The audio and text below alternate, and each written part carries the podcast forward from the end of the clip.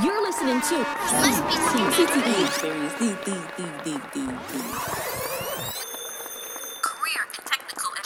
Welcome to the CTE Experience podcast, giving you insight into the world of career and technical education and connecting you with tips from industry professionals in digital media, audio video production, and more. Listen up, you don't want to miss this. In our 11th episode, Colin, the CEO of 8Zero, provides insights into the world of AI and how it's impacting the graphic design industry. Explore the potential of AI to revolutionize traditional design tasks and the opportunities it presents for graphic designers. Make sure you remember to make real world connections at the Career and Technical Education Experience. Save your seat, register now for an early bird discount at the CTEexperience.com. And of course, you'll get tips on how to empower yourself in education. Let's get into it. Welcome to the CTE Experience. Super excited about today's episode. Today we have Colin Nchako on the line with us. And what's so great about this, he's an industry board co-chair for Arts AV Technology Communications for OSSE in the Great District. And of course, he is the CEO of 8Zero. 8Zero. He's going to talk to us about branding and the schematics of career technical education as it evolves for our 21st century education. So let's get into it. Colin, thank you for joining me today. Oh, thank you for having me. I really appreciate it.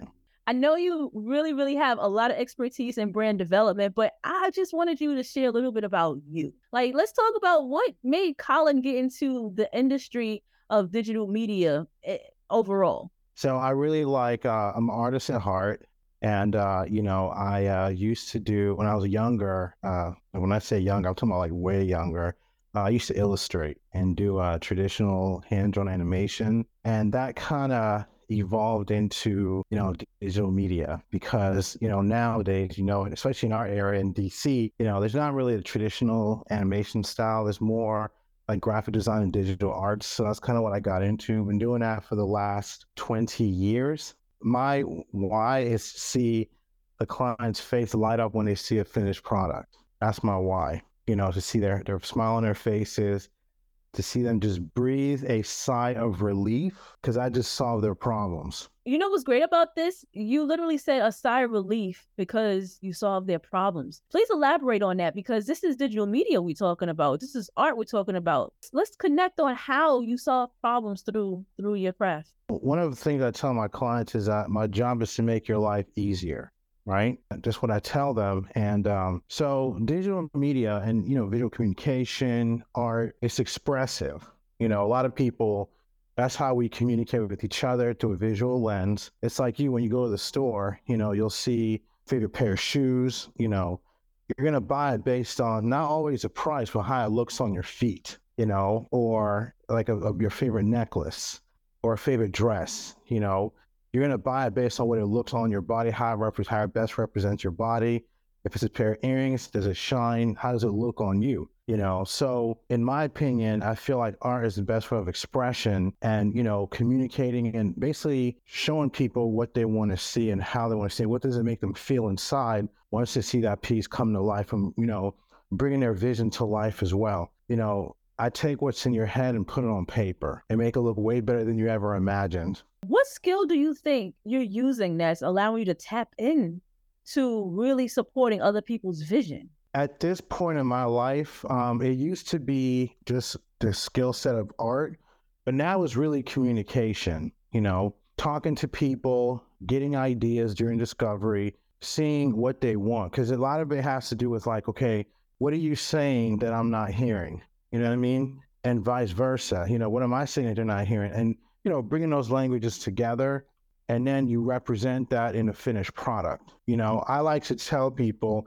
when you're talking to a, to a, when you're talking to a client, you have to visualize and you got to listen for what they're not telling you. That's where the problem lies. Once you solve that part, everything else is easier. You know, so nowadays with digital media and the skill set, it's it's about listening too. It's all about listening. This is great. This is great information. I'm thinking, what do you think is the most important about leveraging your talents in digital media to secure a client? Like, what do you think is a first step for like a freelance artist or someone that really is trying to get clientele, but they didn't necessarily brand themselves? So I would say the first thing you want to do is get known, right? Well, one, you have to have the skill. That's that's what that's in number two. You definitely have to have the raw skill to to execute the job. But the main thing is is also is branding yourself, putting out content. Because if no one knows you exist, how can they find you? So the first thing I would do for someone who's a freelancer, get on IG, get on Twitter, get on LinkedIn. I, I, prefer LinkedIn because that's where most of the professionals are. All businesses are on LinkedIn and you know IG as well. But put yourself out there, create content, talk about what you know how to do, and also talk about trends. You know, do in-depth analysis on other brands to see, you know, what they're doing, and you know, just kind of put the content out there because there's someone out there who doesn't know what you know. And even though someone could consider themselves a novice, there's always someone under you. So, for example, let's say it's a college student who wants to start a business, whether they're in college or let's say they're out of school, you know, they graduated, or even, you know, someone who didn't go to college. There's going to be someone behind you in years who wants to get where you are. So there's always going to be a student of someone, like, for example, let's say a person's in college, that person who it wants to learn from you may be in high school, they may be in middle school. That's who your content's going to resonate with. And there's also going to be someone who's in the same position as you who wants to learn. I'm a firm believer in experience doesn't have an age on it. You know what I mean? So once you get out of school, and that's and I, I say that to say after a certain point in your life, let's say 14, 15, and you you you do have something to offer the world. Because there are kids out there now who are on IG, YouTubers, they're sharing their knowledge and haven't even hit 18 yet. You know what I mean? So for me, it's all about information and knowledge transfer. Woo! Please repeat the last part you just said again so they can write this down. It's okay. Okay. What I was saying was the information is knowledge transfer. You're transferring it from you to the person under you and they're going to do the same thing. And it's a, it's a repetitive cycle. Most people, unfortunately, think they have nothing to teach. That's not true because the information is the same. You're just teaching it from from another perspective. Information is knowledge transfer. I love that. I love that. I love that. Being a teaching for over 12 years, it's great to actually hear how you know industry professionals are engaging young people. And most recently, uh, you had the opportunity to serve as a panelist, a judge for Jackson Reed High School Graphic Design Expo. So, can you share a little bit about how that went? Girl, them kids blew me away. oh my god. The um, well, for, one I want to shout out. I want to I want to uh, give a shout out to their professor, and unfortunately I forgot the, the brother's name. Um, and uh, actually it's two of them, and they are uh, I know they and they could teach me a thing or two because you know they were we had a, ch- a chance to talk after the panel but the kids were exceptional. Um, my God, the stuff I saw them do with apps and everything, you know, and uh, I would definitely hire them too because this is what I mean when I say information knowledge transfer. Uh, the professor used his knowledge of art, but applied it in a 2023 digital age format for the kids to understand. And these, to me, these kids they literally shot out nothing but masterpieces, in my opinion. You know, they had a, they had to showcase an uh, a perfume app, and then it was a one of them did like a vegetable uh, recipe app, which was really interesting. And then they also had to do a, um, I believe it was another app, but it had to do with the school. And uh, I was blown away by their level of skill and talent. And um, I would, you know, for me, that, like I said, the information they received, they took it and they tweaked it into what they used, what they could use it for. And there's someone out there, and these are just high school kids. Now imagine if those high school kids were to go teach a bunch of middle school kids what they do. All they do is taking the information that they learned and it transferring down all the way down and it goes down from there. I mean, I can even go as, as far as elementary school kids learning from middle school kids. And that's all it is. You know, it's taking information that's been either put in a book or online and it's been it's been taught you know generation after generation but in a different format but it's but it's updated for you know this time our timeline in in in, in the space of time so in this case it'll be this century 50 years from now it'll be the same information but it'll be taught differently because of the because of the advancement in technology that'll have would, would have been made at that point. So you said something really key here. You said, look, once you have these skills and you acquire the skills, then you can teach someone else. It's like each one teach one. So when you think about the workforce and the workforce that these young people are getting into, what types of jobs do you foresee that they may actually obtain based on the skill set that that you were able to see? So we are we're on uh we're in the AI revolution right now. Um, as you know, you know, uh, AI now is basically being used in the workforce. It's still still new, but it's going to take over probably the next two two to five years or sooner. You know, my advice for the young kids now would be to learn AI because most of the jobs that an AI can do is going to be used, but their benefit would be to learn how to prompt those AIs and use it to their advantage to better do their jobs. Because a lot, even uh, a, like for me, doing graphic design, that's not going to happen in the next two years. Because, you know, if an AI can do my job, I'm useless at that point, you know. And so with the kids, I would definitely say they should definitely, you know, enhance their skills and learn AI, learn how to better make them a better designer or a better, you know, um, automated handler. Because that way, if you know how to prompt that thing, it will be easier for them, and they can learn it now because it's open source. You can go, you could download it, you can start playing with it, and see how good it is. You said something key. You said in the beginning of this interview that it's important to listen, right? It's important to listen to the client. And then mm. you also identified an area where, hey, AI may technically be able to do the graphic, the, the AI may be in a position to do the graphic design tasks.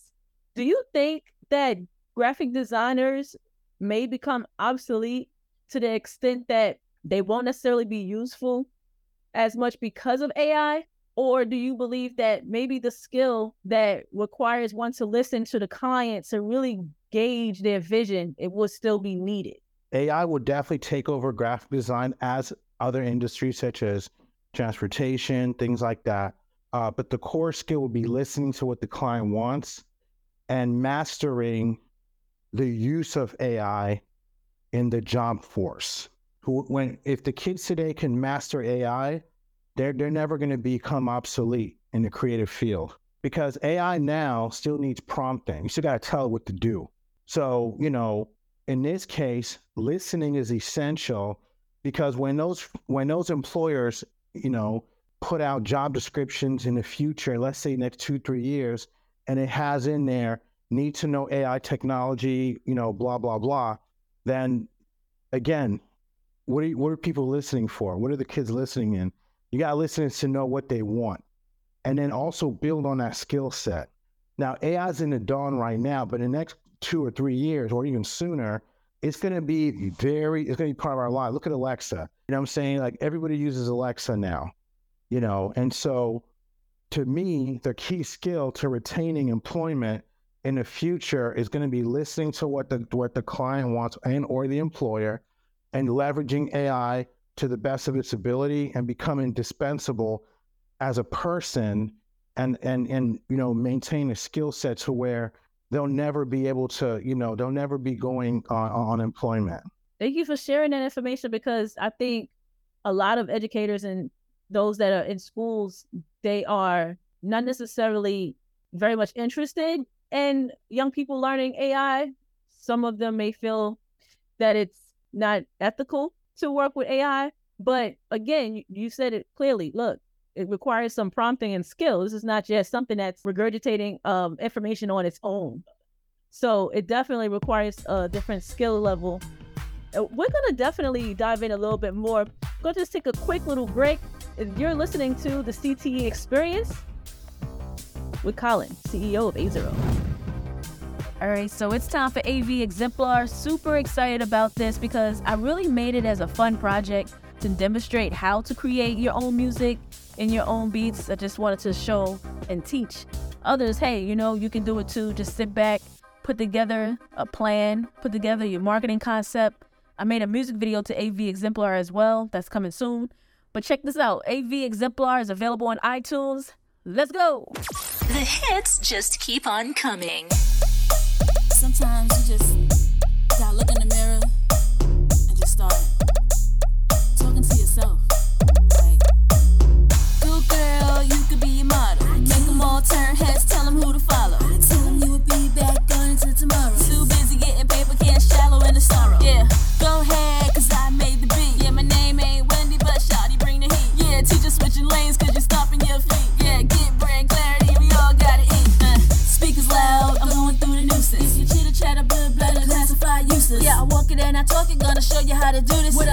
Red sugar rush, juicy box juices. Well, back to school, done ran out of time. Fast track my music career like Amazon Prime. And I'm so glad you're here, time to get in line. And I will be clear like every time. Yeah, unscrupulous and cantankerous tactics. I done changed the game when I done changed my apparatus. Energize the body, got you all jumping like rabbits. Open to the idea of signing, keep my own cabbage. Yeah, I need that publishing, something about it, gotta have it. Retirement for time spent, yo, I gotta live lavish. Yo, I love myself, splurge. Yo, oh,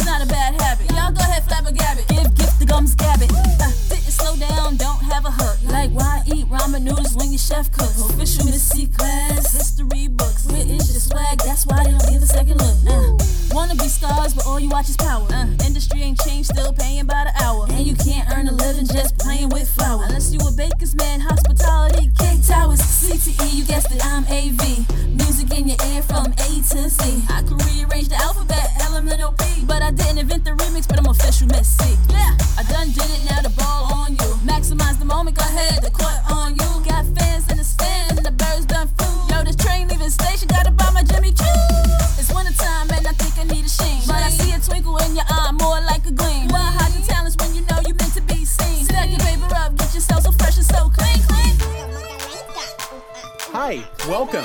Building a successful business or company requires not only a lot of dedication and hard work, but a strategy or model you can follow, using it as a guide to achieve your business goals. But you don't just need any kind of strategy or model, you need a unique one, something proven that'll stand out and beat competition. And you need to work with one using the right tools. That's why we provide you with CDMA Business Model Toolkit. CDMA Toolkit helps provide business owners with quick solutions and solid information that'll help them build their business successfully. With it, they can easily manage their time effectively using proven solutions to grow their business and change their lives. So, looking for a business model that'll help you build your brand successfully in just one month or less? Get started with CDMA Toolkit instantly using our Jumpstart, Limited Edition, or Full Access plans. For more information, check out our website at cdmabusinessmodel.com. CDMA Business Model Traffic Safety Program features Youth Traffic Safety Town Hall, which highlights the global importance of Vision Zero from young people throughout the world. Recently, Youth Traffic Safety Town Hall featured a Garfield Elementary enrollment fair in addition to art workshops, a photo booth, dance performances, and so much more. The goal is to creatively engage the transportation industry through photography, music, fashion, and entrepreneurship. We do this by bridging the alliance between corporate America and youth while working with the community, local businesses, schools, and parents to inform the general public about traffic safety. Thank you for your support. We look forward to partnering with you. Please learn more at cdmabusinessmodel.com. You're listening to. If you like what you're listening to, click Career like, subscribe, share, or support the show. Just click the link below. Thanks for tuning in. Tell a friend. I am Shanette, and this is the CTE Experience. Welcome back to the CTE Experience. I am Shanette. I'm here with Colin from 8Zero. He is the CEO and he is working diligently to make sure that young people are encouraged to stay ahead of the race as it pertains to the latest technology tools. We were just discussing AI. And one thing's for certain is AI is growing. And like you said, it's open source. I was wondering, how do you feel about possibly developing and furthering soft skills as a way to really help young people maximize how they use their brand in the workforce? Soft skills is important. That's how we grew up. You, you, what do you do? You learn how to communicate. You learn how to listen. Those are two core soft skills. Anybody, everyone needs to learn, especially young people, because I promise you, they're going to need it in the future. Twenty years from now, I'll be retired. You'll be retired. But guess what? The kids will be. Some of them depend. Let's say high school, they'll be in their mid thirties.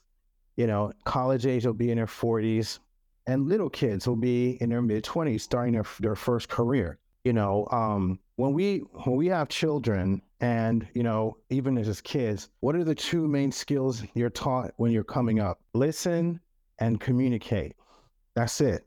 They master that then they'll be okay you know? And then also because remember eh, when you get a job or you when you or you land the first client not only do you have to listen to what the client wants but you also have to communicate back to them your understanding and comprehension of what it is they're asking for. And that that's what that's what's good for uh, a good a good long term um, professional relationship. So it sounds like even though AI may be a tool that's going to support through resources and being able to apply different areas within the workspace, it's still just as important to have those great skills that are soft skills that were developed and the innate ability to be able to connect with your audience. So now this is one of those questions that's mainly for those that are like, hey, I love what I do in graphic design. I don't know if I want to go to college for it. I kind of just want to, you know, not go to college. I want to probably just use what I have and keep it moving. Uh, what what would you say to those that really are not is just not sure about going to college and building upon those skills, but think they're ready to make it happen now? So for those who don't want to go to college, and you know, FYI, parents don't kill me. It's just my opinion. I'm not telling your kids what to do. If a person doesn't want to go to college, for me, you better have a plan. That's all I'm going to say about that on that subject. But in terms of the actual, because college isn't for everyone, it really isn't. However, the way around that is to build up your soft skills and your core skills in order to be be able to either start a business or freelance. It really is for people who want to do the entrepreneurial entrepreneurial route. It really is for people who want to go the entrepreneurial route because all college teaches you is how to get a degree and also listen.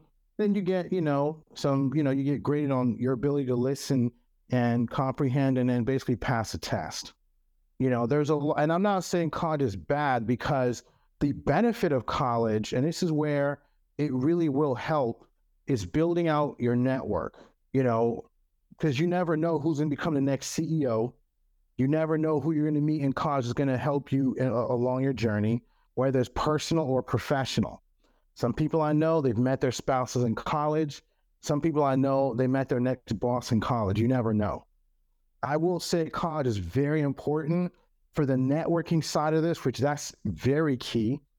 But for, for a person who doesn't want to go to college, but you also want to network, build an online community, go on YouTube, go on Insta, you know, um, go on LinkedIn, build your, your community audience and teach them what they may not know.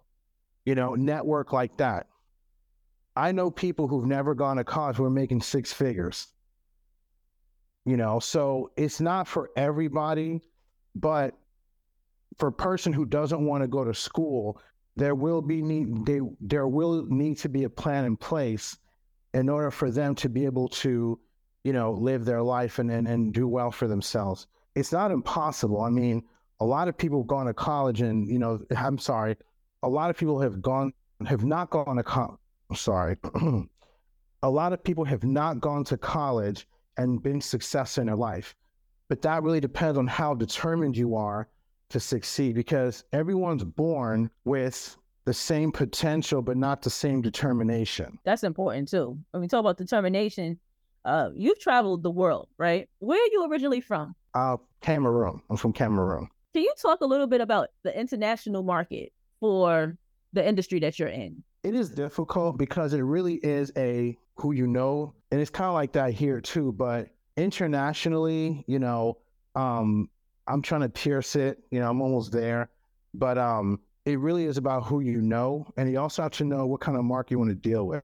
You know, whether it's a European market, Asian market, the African market, South American market, or even the Canadian market. But all that is networking as well.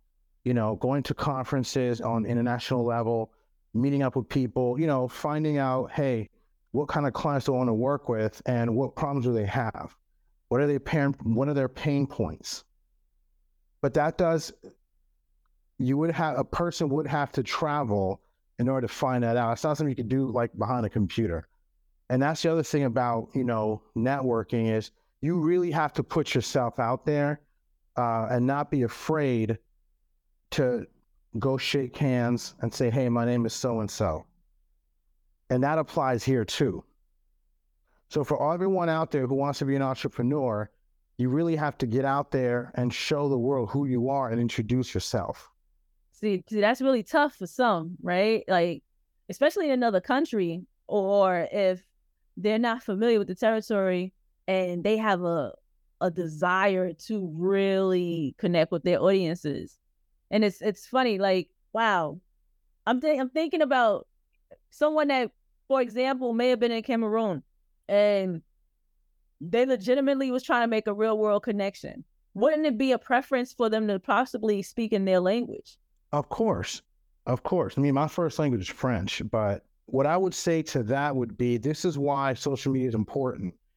You know, when I was younger, we didn't have no social media, it didn't exist, you know, and so now as an entrepreneur, you could touch anyone in the world Instagram, LinkedIn, Facebook, Twitter. There's so many platforms now that where that's why I was saying earlier, you could build a community. That's how you would touch people overseas. And, you know, you got influencers, brand influencers, you know. So nowadays, young people, the ones who are, let's say, 30 and under, well, let's say 25 and under, you start, if they start building their brand now online, by the time they're in their, let's say, 30s, if they've built up enough audience, you know, enough uh, what's it called, uh, determination in their soul, and also caught the attention of a brand, then you know that's a way of working with for a brand internationally, you know, without having absolutely have to have gone in out. And if they do do it initially, you do have to go meet people face to face. But if you build up the brand through social media or your brand, or even talk about their brand, uh, then you know that's another way of reaching the international community without necessarily having been there. Because online, the thing about uh, influencers and even just people who want to teach or people who want to build their brand, there's someone out there who wants to be like you. There's someone out there who your journey, everything you've been through, they've gone through it. And they're looking at, they're looking at, well, how can I become like that person? And that's what building an audience is all about. It's relating to people who have taken your journey that you may not know and because they see themselves in you, they'll follow you. So, with this advice that you just gave, I'm going to legitimately try to uh, work on my professional relationship building. All right. So, I'm going to speak to you in French as long as I possibly can hold this conversation. I'm going to start off with uh, Welcome to the CT experience. Uh, je m'appelle Shanette. Comment s'appelles-tu?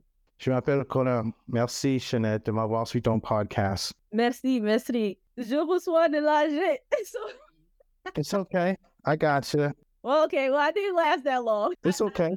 I tried. I, no, I, I think I love this because like sometimes people don't realize the the the power of just putting in the effort to really really try, you know. And people at the end of the day, people do like doing business with people they they know and they like. Nobody likes to go into a store and they're being rude. They don't care how bad they want to purchase that product. They will walk all the way out. And someone might say, I say vous s'il vous plaît. And they'll be like, no, I'm out of here. I, I appreciate the, the expertise, Colin.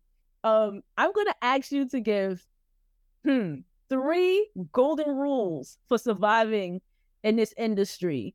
Just three golden rules to help someone stay encouraged.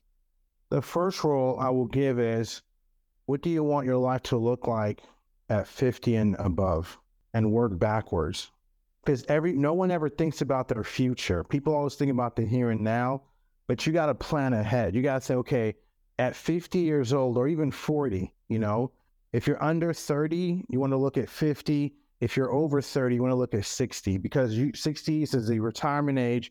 What do you want your retirement age to look like? What kind of life do you want to live?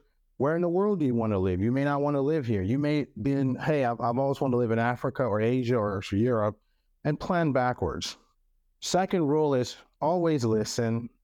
Listening to me is one of the most basic skills that we as human beings have. It's the first thing we do when we're born. Everything in, in centers around listening and executing. That's that's my rule number two. And rule number three would be, let me think about this one, girl. um, okay, I got it.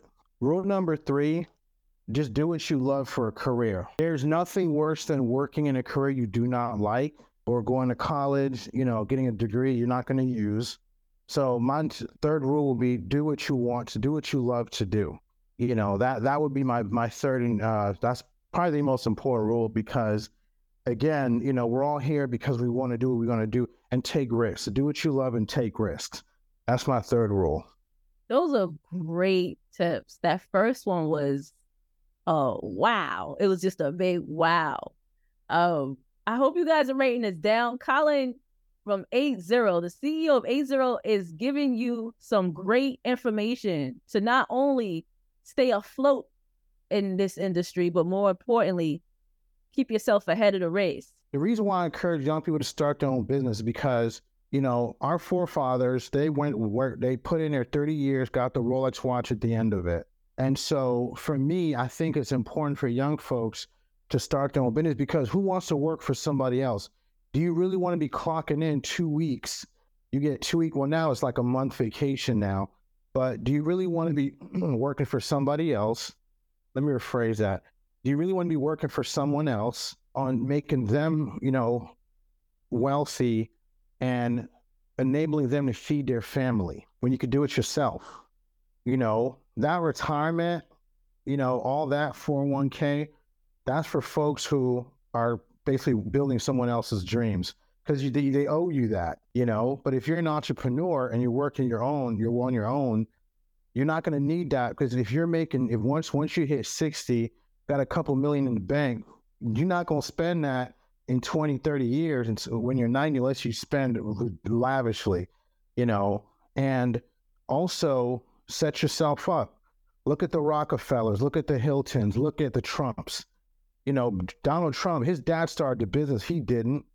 You know, Rockefeller, same thing. The Hiltons, you know, all those families who are very wealthy, someone started it, which is the super great, super, super, super granddaddy somewhere or grandma, you know, Madam C.J. Walker, she built her business. You know, they they built upon, you know, the the they're the ones who started what later became all the stuff that we see now. And the kids just took it over. You know what I mean? So for me, like I see in your situation, I see your daughter taking it over and moving it forward.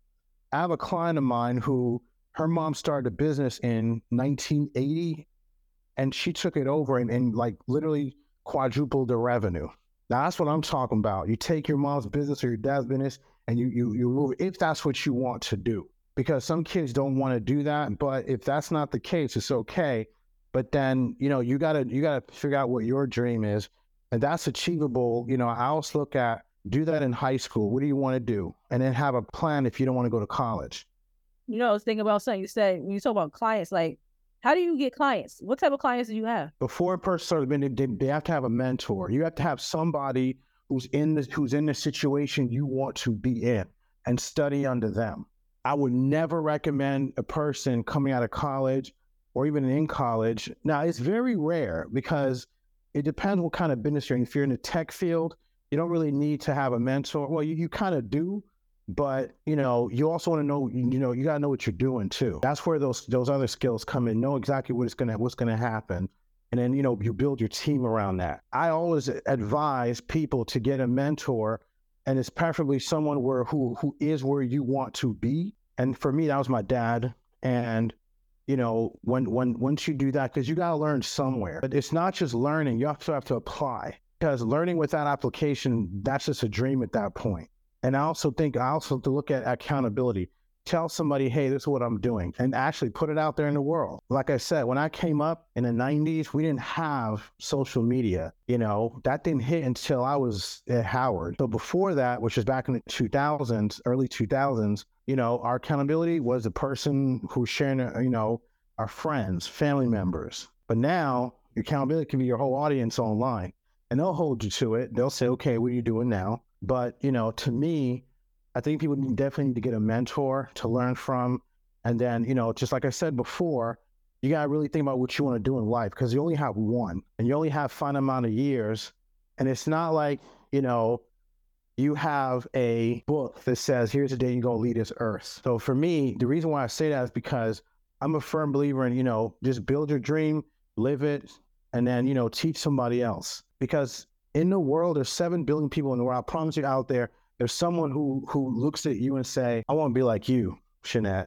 And you know what they're to do? Online, they're to reach out and then they're to be your biggest fan, your advocate, and they'll say, I want to learn from you. And you never know. One day they might decide, and it could be it could be a kid down the street it could be your daughter, it could be a little girl, anybody, a little boy who's like, Oh, I want to do what she's doing." It could be the kids at you know the high school who, you know, we're we're, we're mentoring, coaching. They can say, "I want to build something like you, like what you got," And you know what? That's going to be the person who's going to be under your wing. They're going to be learning from you. They're going to be, hey, every conference you put on, they'll show up.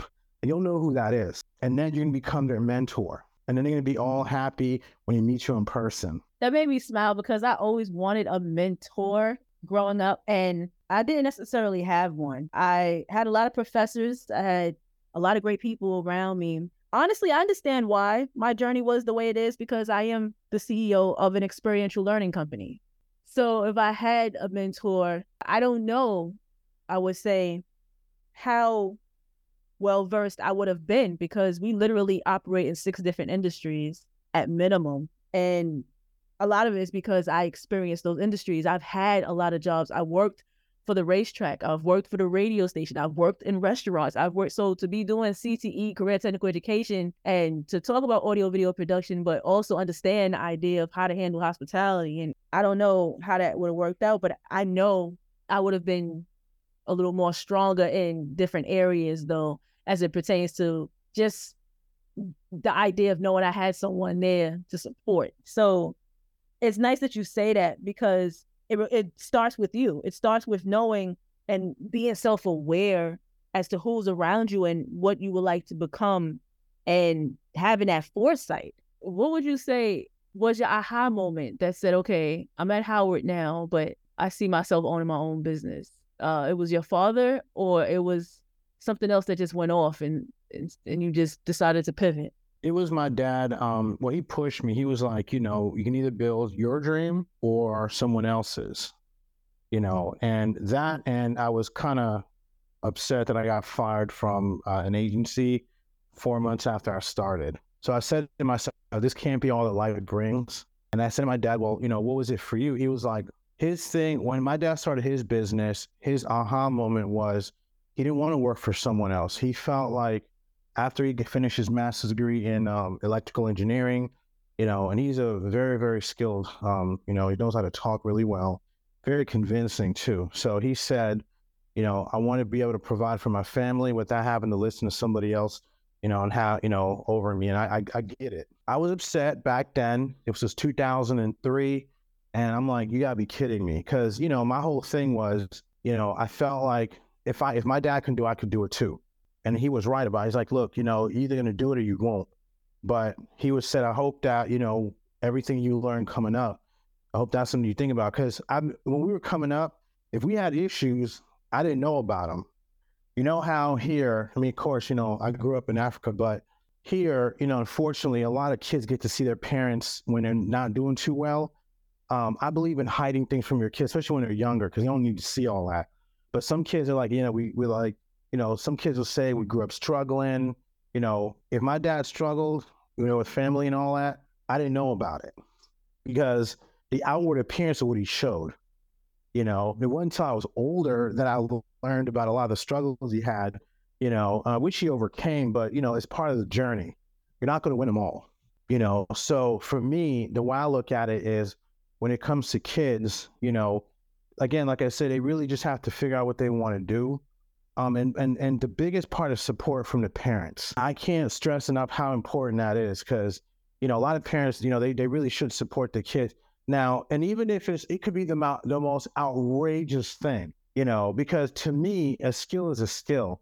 Whether you're a rapper, a singer, or you know how to use robotics, you're good at, you know, cooking, you know, because all people, to me, the people who do well in life the people who take what they know how to do and just use it to their advantage, and they and they learn how to monetize that skill. You take what you know how to do and you monetize it. That's exactly what you did. You're a teacher at heart. You said, you know what? I'm going to create a business model that works for me. And now look what happened. You're no longer working in the academia public service. You're, but you know you are, but you're doing it in a different scenario. You're doing it under your business and not for a school system.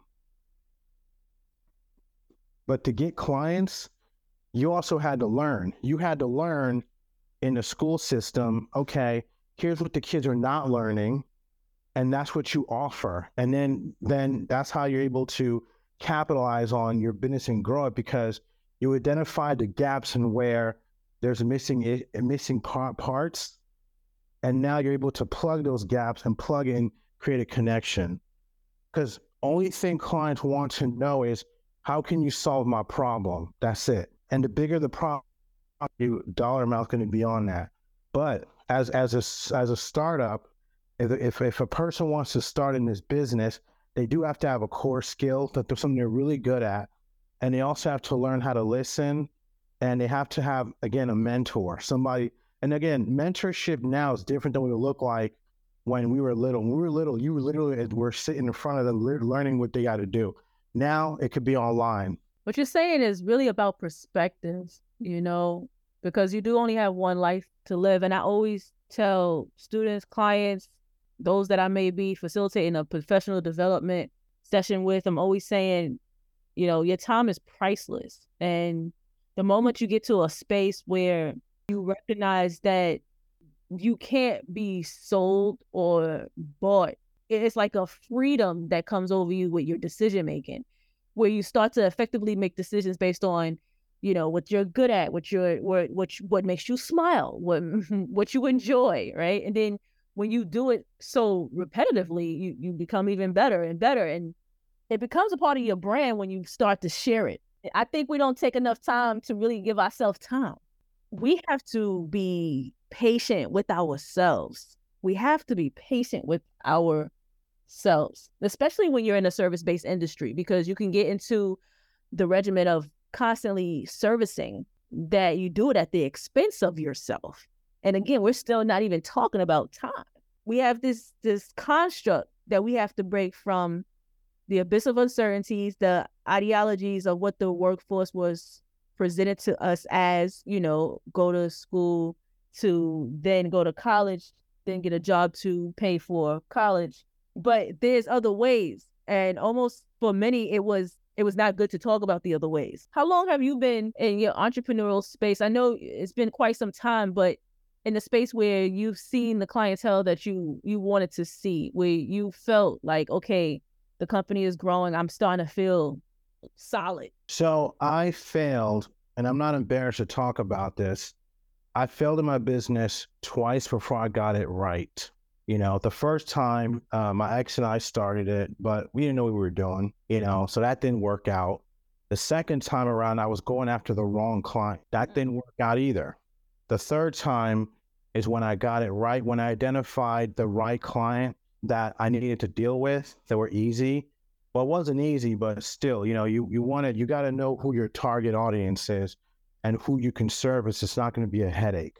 And for me, that was government.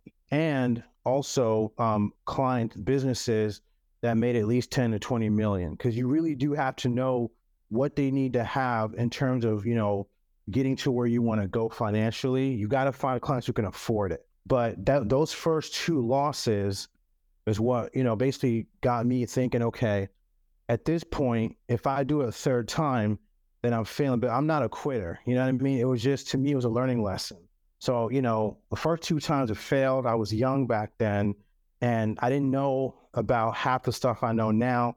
Um, and also the other thing I did was I got a lot of education. So, um, and I don't mean like back to school. I took courses, I attended conferences.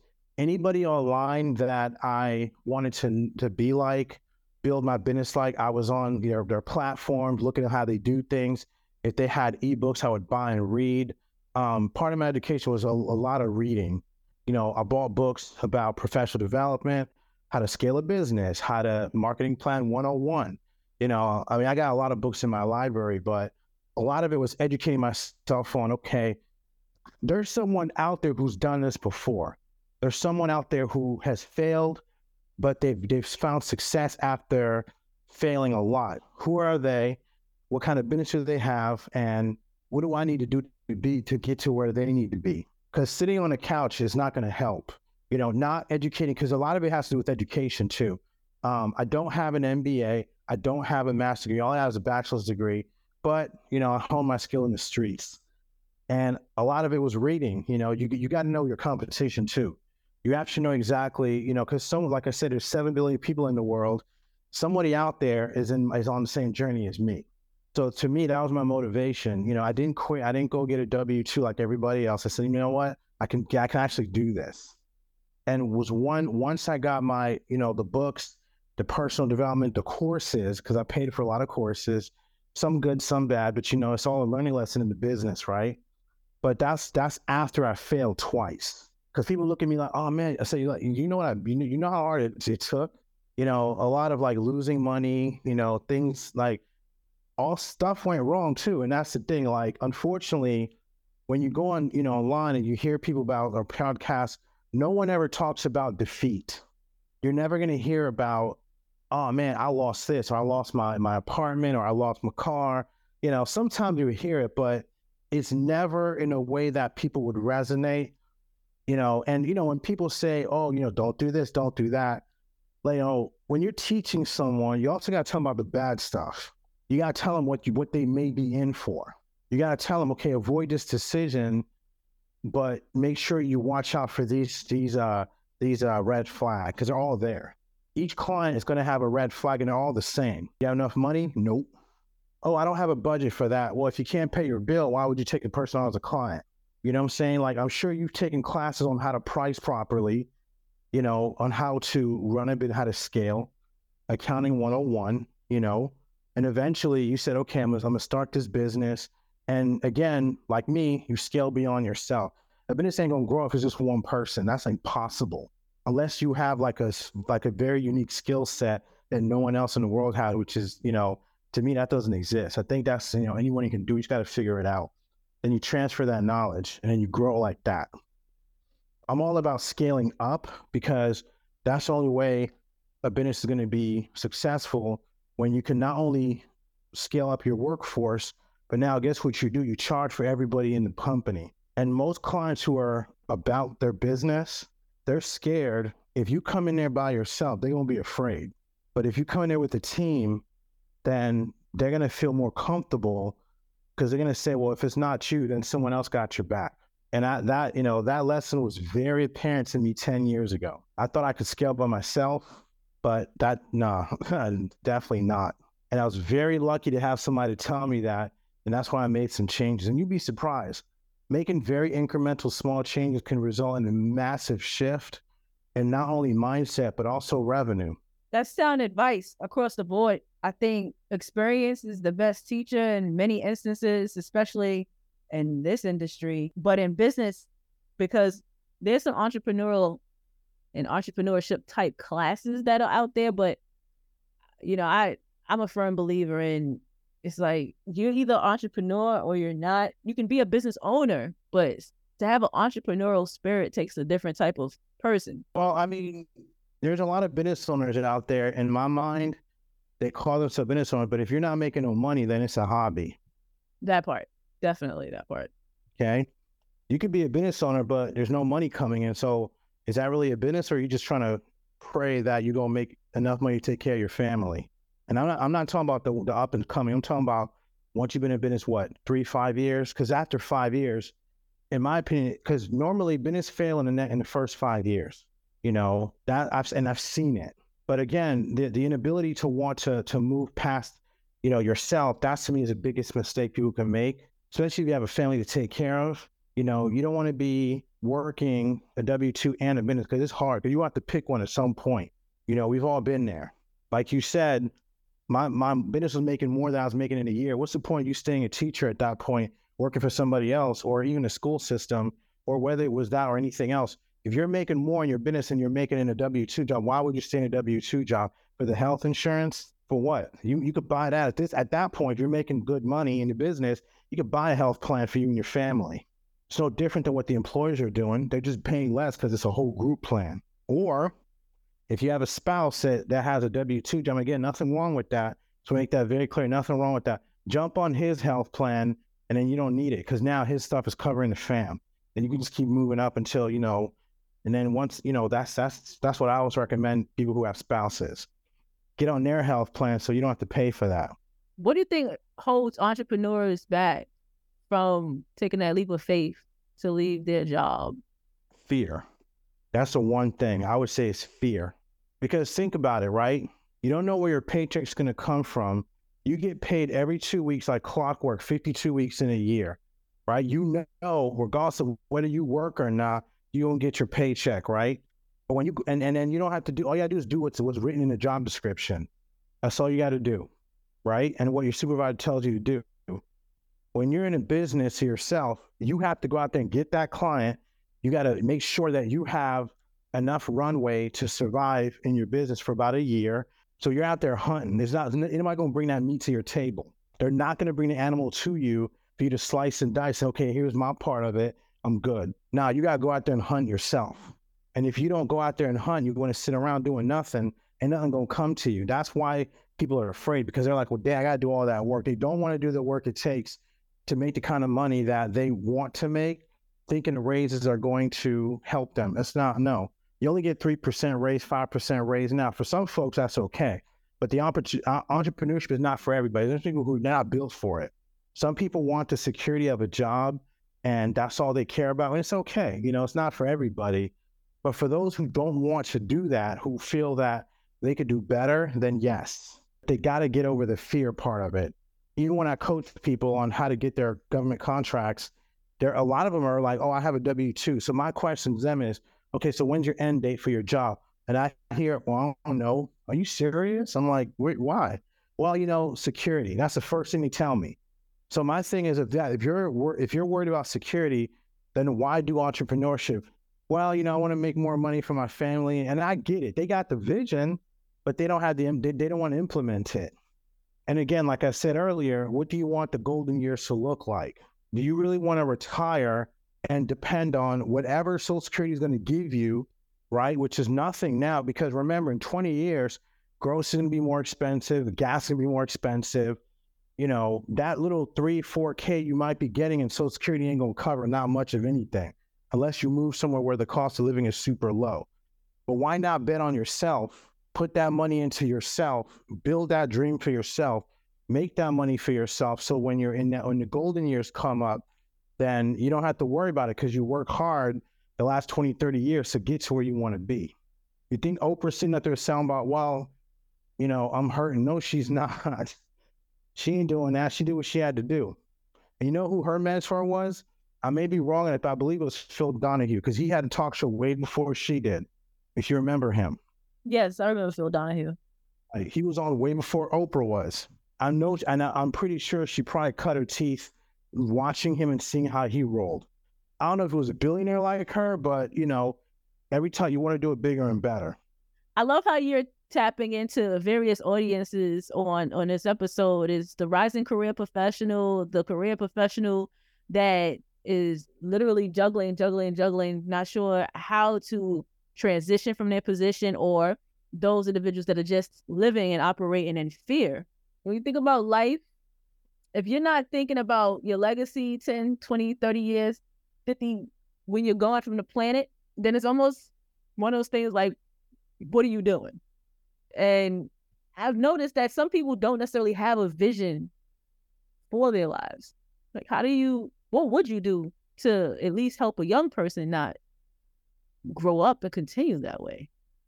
Well, I go back to parenting, right? You can't learn what you've never been taught before. I repeat that you cannot learn what you've never been taught, especially if it's from your parents. Now, I was lucky, but not not everybody is. Not everyone had a uh, you know a uh, a parent that was running their own business or was business savvy. Not not many people have that. But there are mentors out there, you know. And to me, when it comes to kids, part of it is on them. Like you got to open your mouth and say, hey, I want to do what you do. Teach me. Because, like I said, information is just knowledge transfer. That's all it is. It's out there, it's in books, it's on video, it's on YouTube now. You know, even before we had social media, everything was all these information was captured in books. People took what they knew and put it on book in books. Now we have what uh, what's it called? Um, Kindle audiobooks. You don't want to read, put it on the tape, play it out.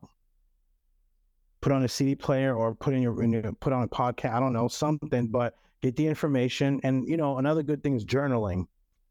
I always tell people when when I coach people, I say, look, write down your future 20 years from now and work backwards.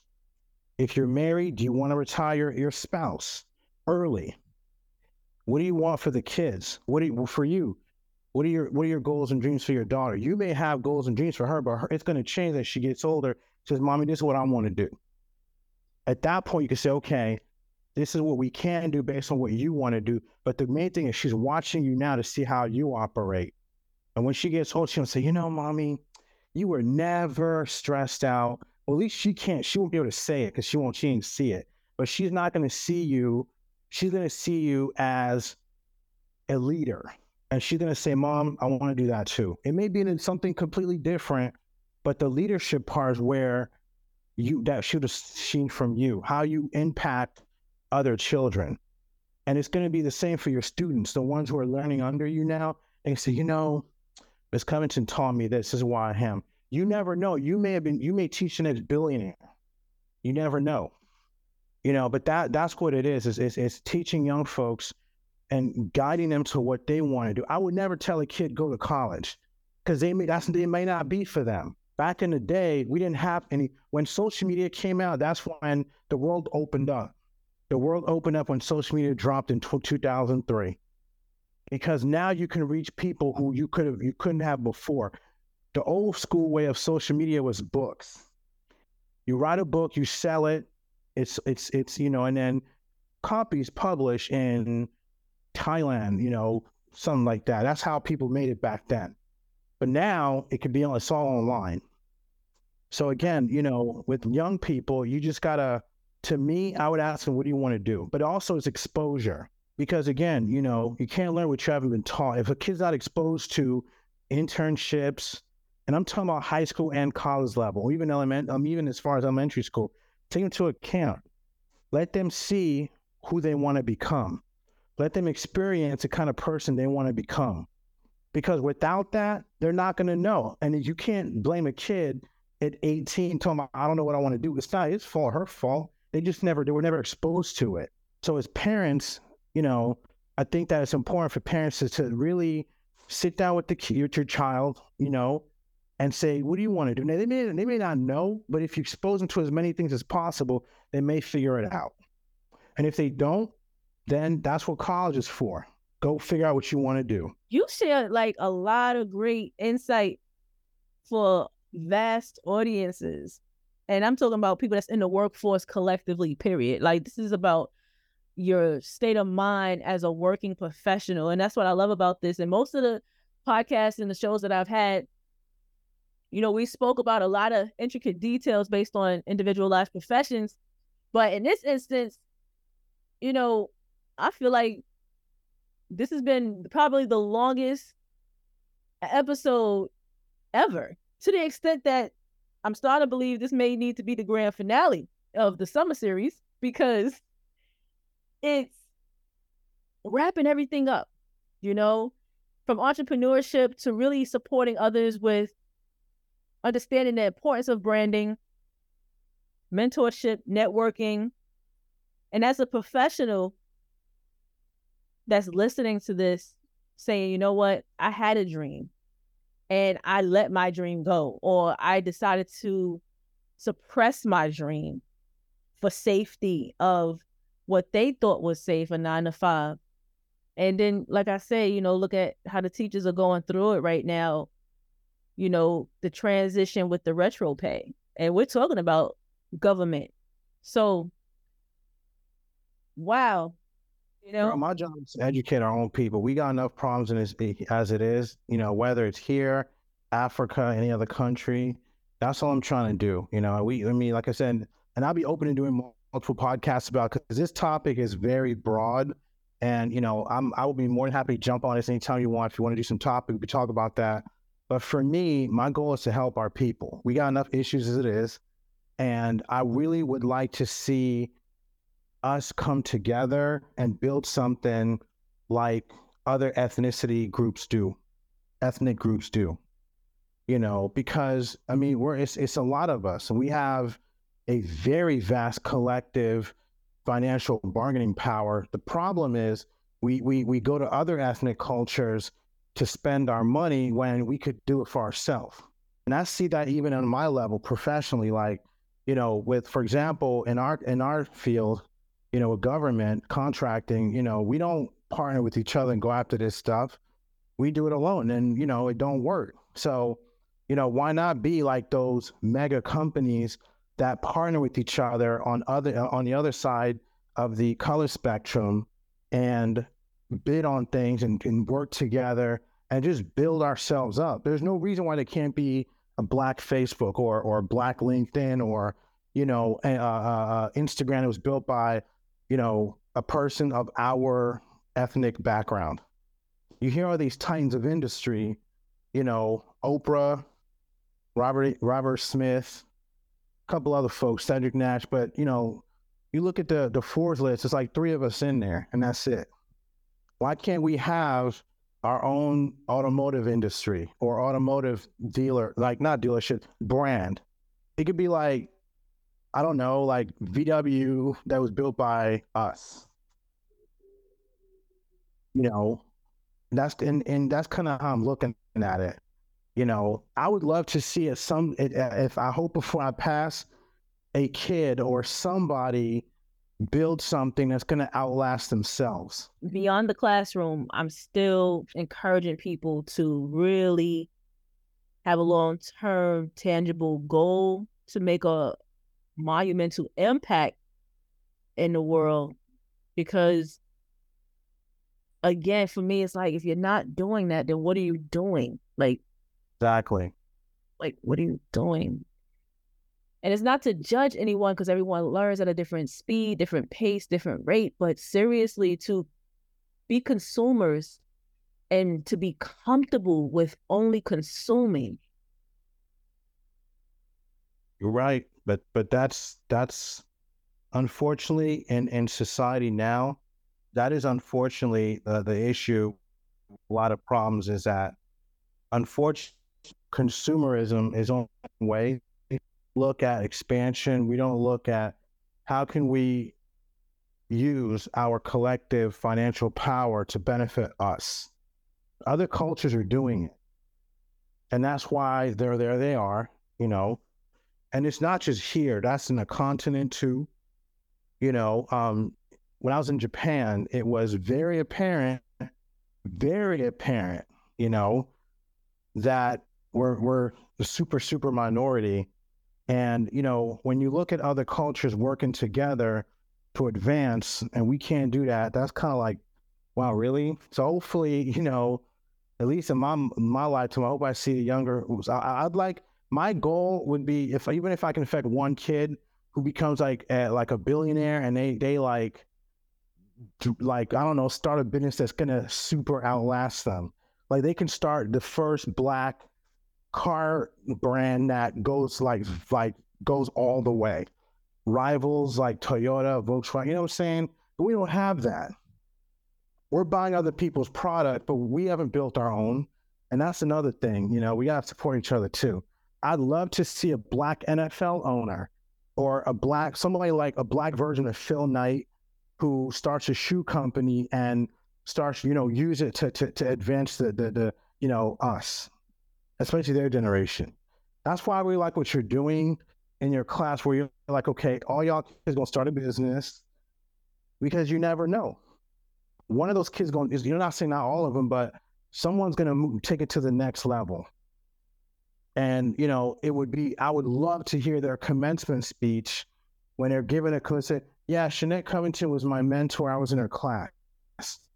And you and I are sitting there at like 80, listening to that kid talking about how you are the reason why they're where they are. Because the business that you told them to start, they took it and ran with it. And then guess where they are now? Giving a commencement speech at a university, probably their alma mater.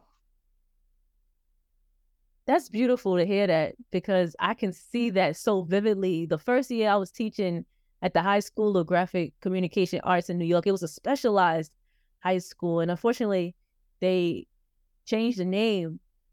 And that first year teaching, I was embraced for my skill set, not necessarily my degrees. My degrees had nothing to do with my content area. It was 100% based on my experience I had with developing a marketing company. And then it was an executive consultancy. I had a couple entities that I launched when I was in college.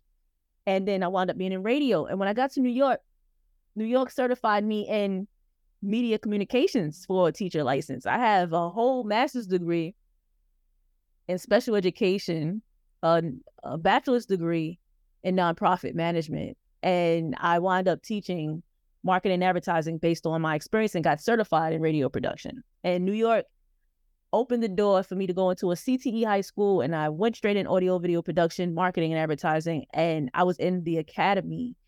And what was great about that experience was soon as students walked in, they said, "What do you want me to learn and why?" And I was like, "Well, marketing advertising is super important. You can use it in the real world." And they was challenging me to answer how was it like anything else than that they, you know, how was it different from any other class they had? And I remember one of the students had an ankle bracelet. He had a parole officer. I mean, I believe it was a probation officer, and he could not stay in class long. So he's like, I gotta go. I gotta deal my PO. So let's make this class great. So I, you know, I, I kind of just stepped back and say, what do y'all want to learn? Exactly. and the students was like, what do you mean? I don't want to do anything. I just want to get my grade and go on. I said, but I have been assigned as a teacher and you've been assigned as a student. So the world says this is the classroom where learning needs to happen. And uh, look, we don't have to read the books. You know, I literally told them if they just tell me what they want to learn, I would teach it to them. I had a lot of experience. And being that I had a master's in special ed, it allowed me to differentiate. So that's the extent of how I used that degree and identify different learning styles, which was very beneficial.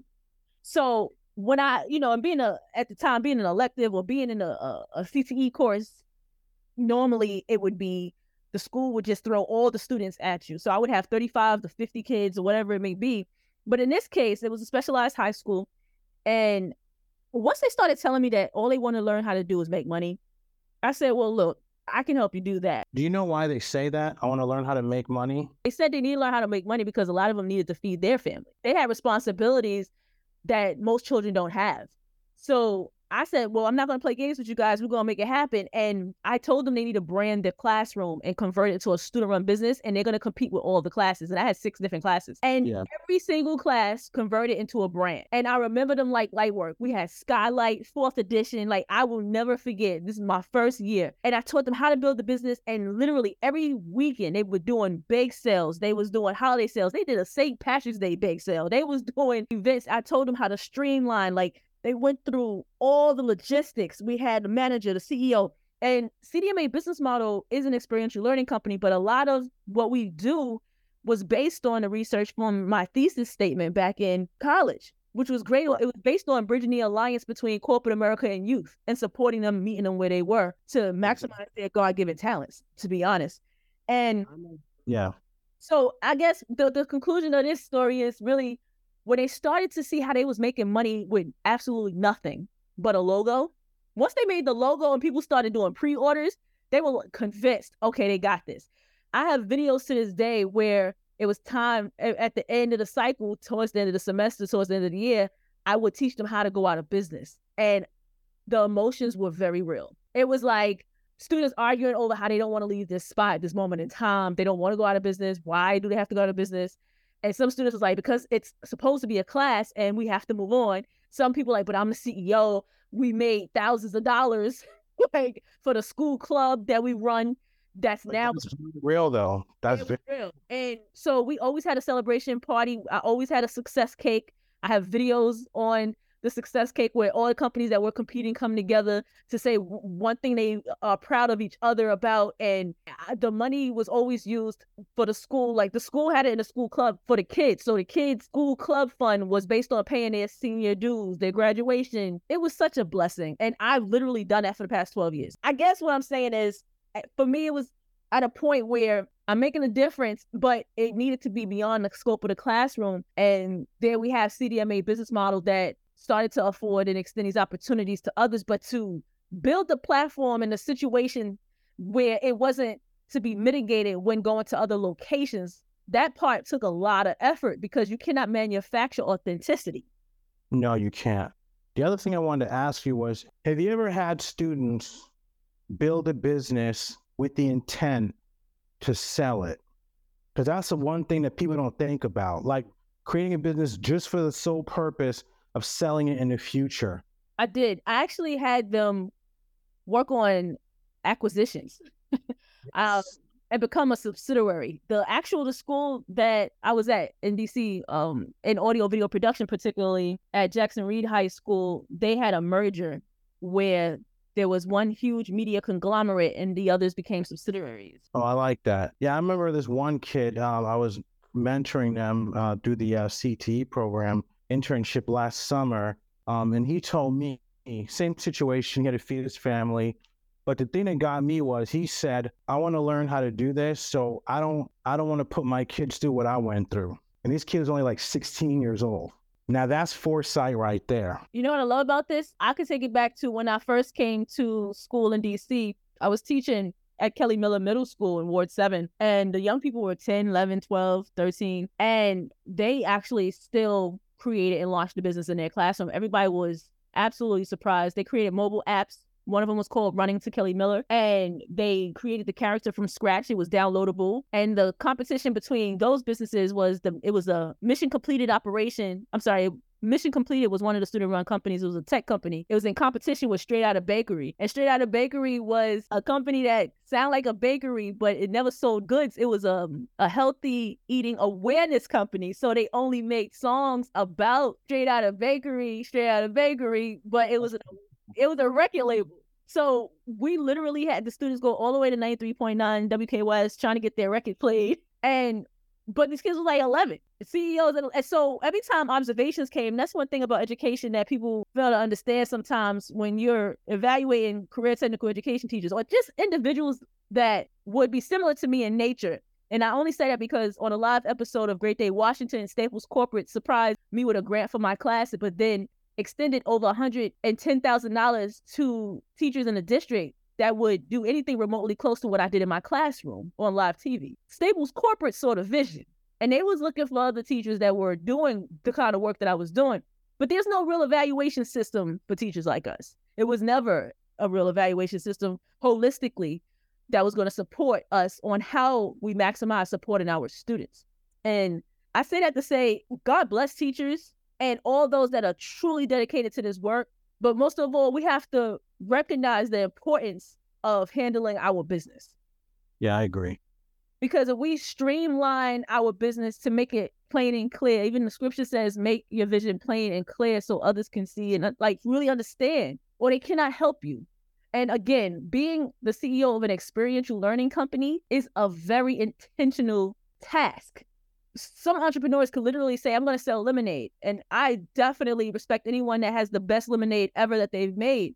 But it's uh, very different from having an experiential learning company that's servicing four different variables that affects the decision making process in clusters, such as businesses, parents, government, in addition to community at large. And they say Rome wasn't built in a day, but I tell you, I feel those sentiments because this agency has a lot that we legitimately put into our service line, our product line, and we're a service and product based company, mm-hmm. which, which I always talk to students about too, because you have to figure out when are you going to be able to say when. And I and I strongly agree with you on the idea of you definitely need a team, and I am blessed to have a team, but that came in time the team couldn't get the vision until I made it plain and clear, right? So it's a process. You have to work on you. And then you have to recognize where you are. And I'm always looking for opportunities to work with others that are not just like minded, but those that really just intentionally want others to grow. So I really thank you for this conversation, your expertise. So 80 for me is my government contracting company. Um, but I actually branched off and started Year One Academy, which is teaching people um, how to how to get into the government because I didn't, I, you know, you kind of have to. Uh, sometimes you got to cut it, cut it in half. You know what I mean? So that's, you know, I, I did the same thing. You know, uh, the my the coaching and and uh, teaching part of the business now is completely it's under a very different, completely separate um, entity at this point. So I'm gonna definitely close out with um, merci d'avoir rejoint le spectacle. Spectacle. The, the spectacle. Um, I really appreciate you being here. I am thankful. You're a fellow board member. You're the co-chair of the Industry Advisory Board. I'm actually honored to be a part of the IC, the IC Advisory Board, which all. Love you. We we needed you. so yeah, thank you, thank you, thank you. This is such a blessing, and thank you so much. And thank you all for listening. And this is the CTE experience.